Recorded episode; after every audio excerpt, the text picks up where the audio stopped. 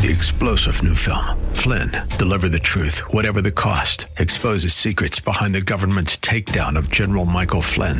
Flynn knew what the intel world had been up to. He ordered the first audit of the use of contractors. This set off alarm bells. He told the truth. He was the most dangerous person for Donald Trump to hire. They had to get rid of Flynn. Flynn, deliver the truth, whatever the cost. Available now. Watch it today. Go to salemnow.com. Salemnow.com. Fauci defends the Biden vaccine mandate. Uh, we're trying our best to convince people, but you reach a certain point where you almost hit a wall that you're not going to get to a certain group of people, and that's where mandates come in. The Biden administration plays the Afghanistan blame game. He inherited an agreement that his predecessor had reached with the Taliban to remove all remaining forces from Afghanistan by May 1st of this year. This is the Daybreak Insider Podcast, your first look at today's top stories for Tuesday, September 14th. I'm Rich Thomason.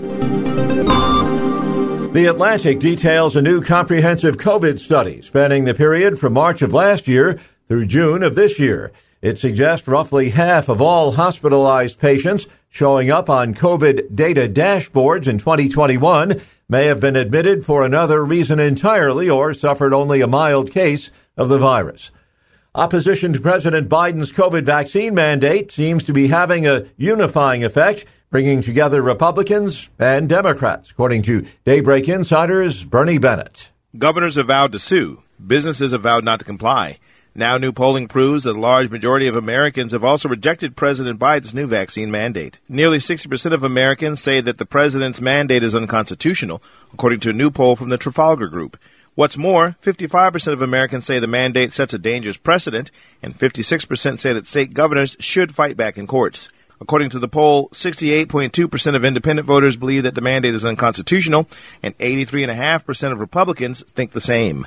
Daybreak Insider's Eric Cudd says there's a growing body of evidence suggesting the mandates might be more political than science driven. The Daily Wire is reporting that Joe Biden consulted with union leaders before announcing his vaccine mandates. That puts reports that some unions could receive exemptions from the mandate for their membership under greater scrutiny. The new policies announced last Thursday include a new federal mandate that's enforced through the Occupational Health and Safety Administration's emergency powers. Businesses with more than 100 employees will force their staff to get the shot or submit to rigorous testing. Failure to do so could incur fines of $14,000 per violation, although the definition of a violation is not yet clear. Dr. Anthony Fauci quoted as saying that air travel should require vaccination as well. RedState.com publishing a tweet showing congressional Democrats gathered for the Congressional Remembrance Ceremony honoring 9 11 victims. One photo shows all of them wearing masks when the cameras are on. The other shows no one masking up when the cameras were off. Florida Governor Ron DeSantis, quoted by HotAir.com, as saying his defense of the unvaccinated is not limited to protecting them from vaccine passport requirements. They also will not have to get immunized if they work for a state or local agency in Florida. In the first of two days of congressional testimony, Secretary of State Blinken has defended the Biden administration's chaotic withdrawal of U.S. troops from Afghanistan.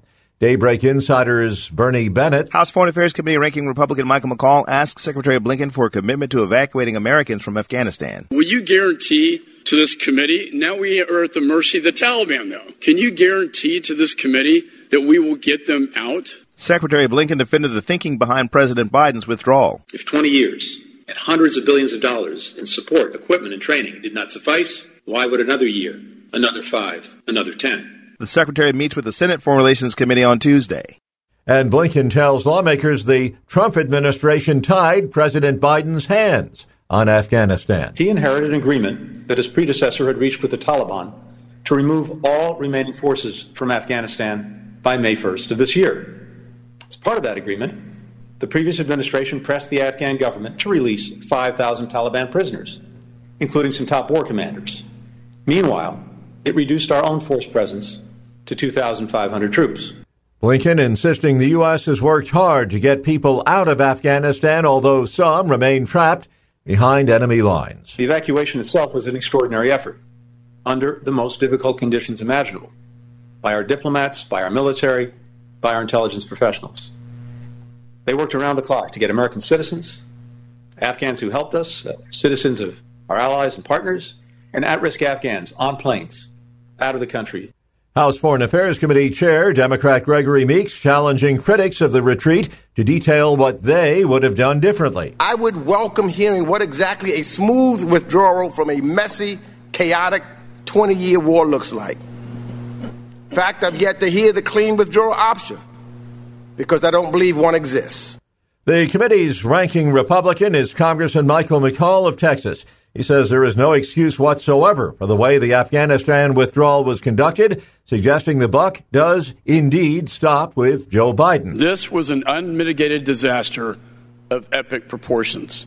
I never thought in my lifetime that I would see an unconditional surrender to the Taliban.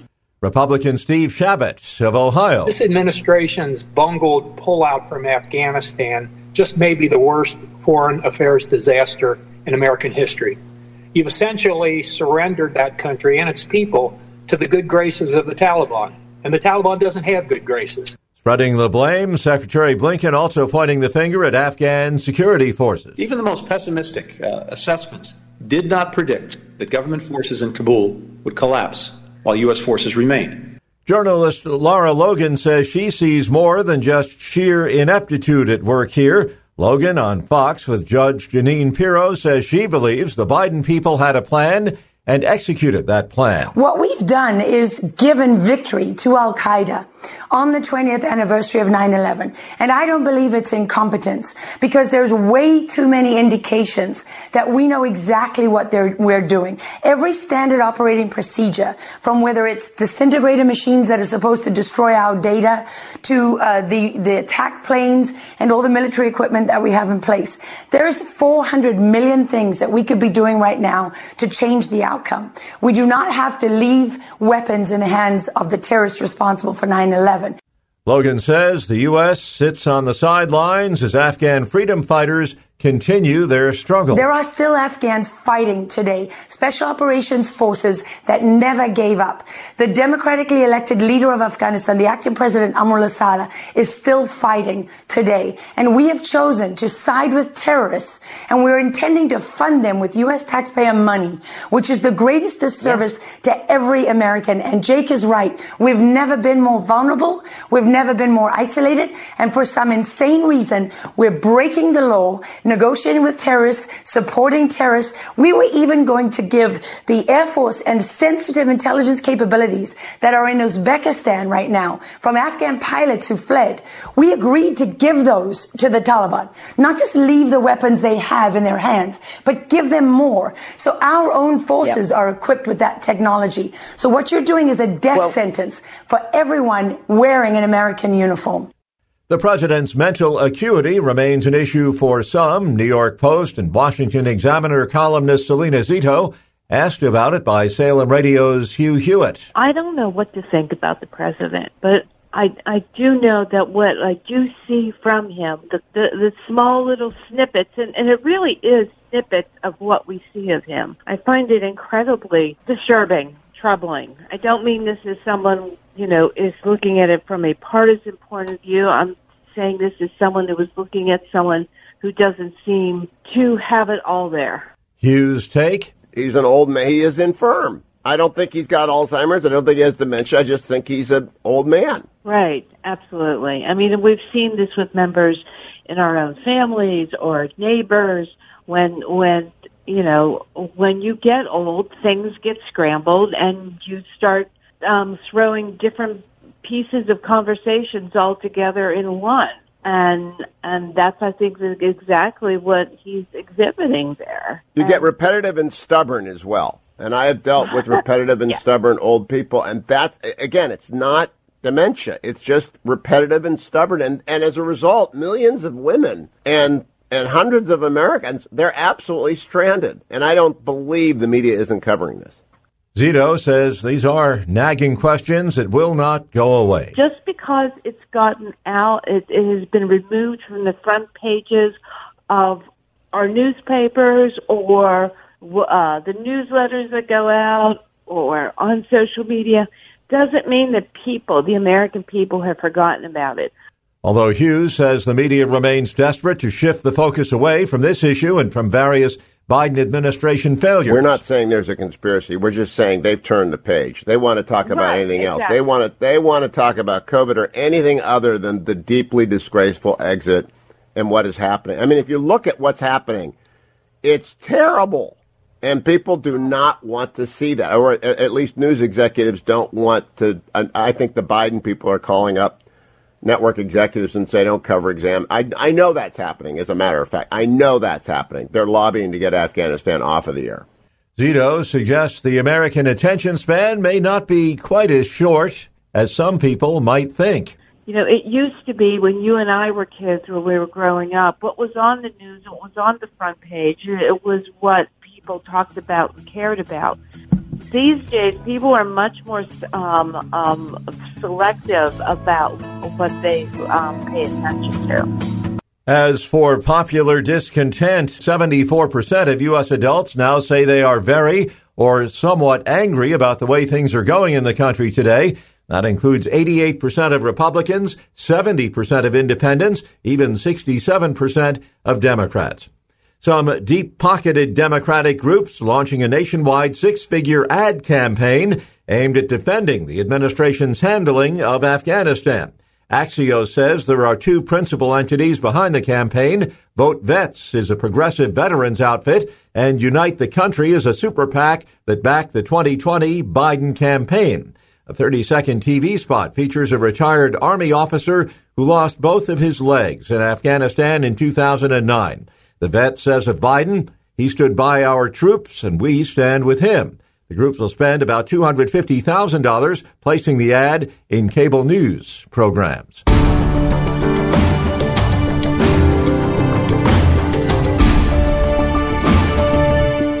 Hoping to help embattled California Governor Gavin Newsom remain in office, President Biden paid a visit to the state on Monday. Biden playing the Trump card yet again. I'm going to make this as simple as I can. You either keep Gavin Newsom as your governor, or you'll get Donald Trump. It's not a joke. A reference to Republican frontrunner Larry Elder. The Wall Street Journal says polls ahead of Tuesday's recall say that Newsom's job is secure. The governor raised $70 million to fight the recall. That's more than five times the 13 million raised by Elder.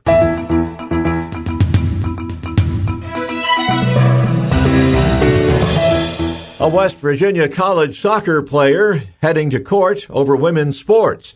Alliance Defending Freedom attorneys representing a West Virginia State University female athlete in defense of the state's Save Women's Sports Act.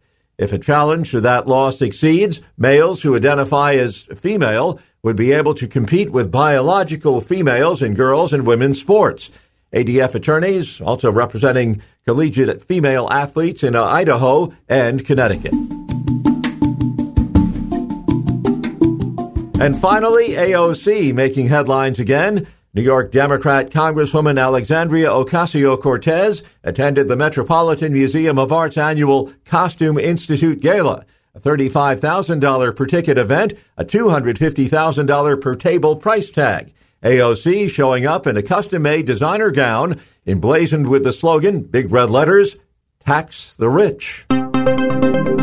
Subscribe to the Daybreak Insider podcast at Apple or Google Podcasts, Spotify, or SalemPodcastNetwork.com. Get our companion Daybreak Insider newsletter each morning at DaybreakInsider.com. Ongoing coverage of breaking news and commentary at SRNNews.com and Townhall.com. Thanks for starting your day with us. Join us again tomorrow. I'm Rich Thomason.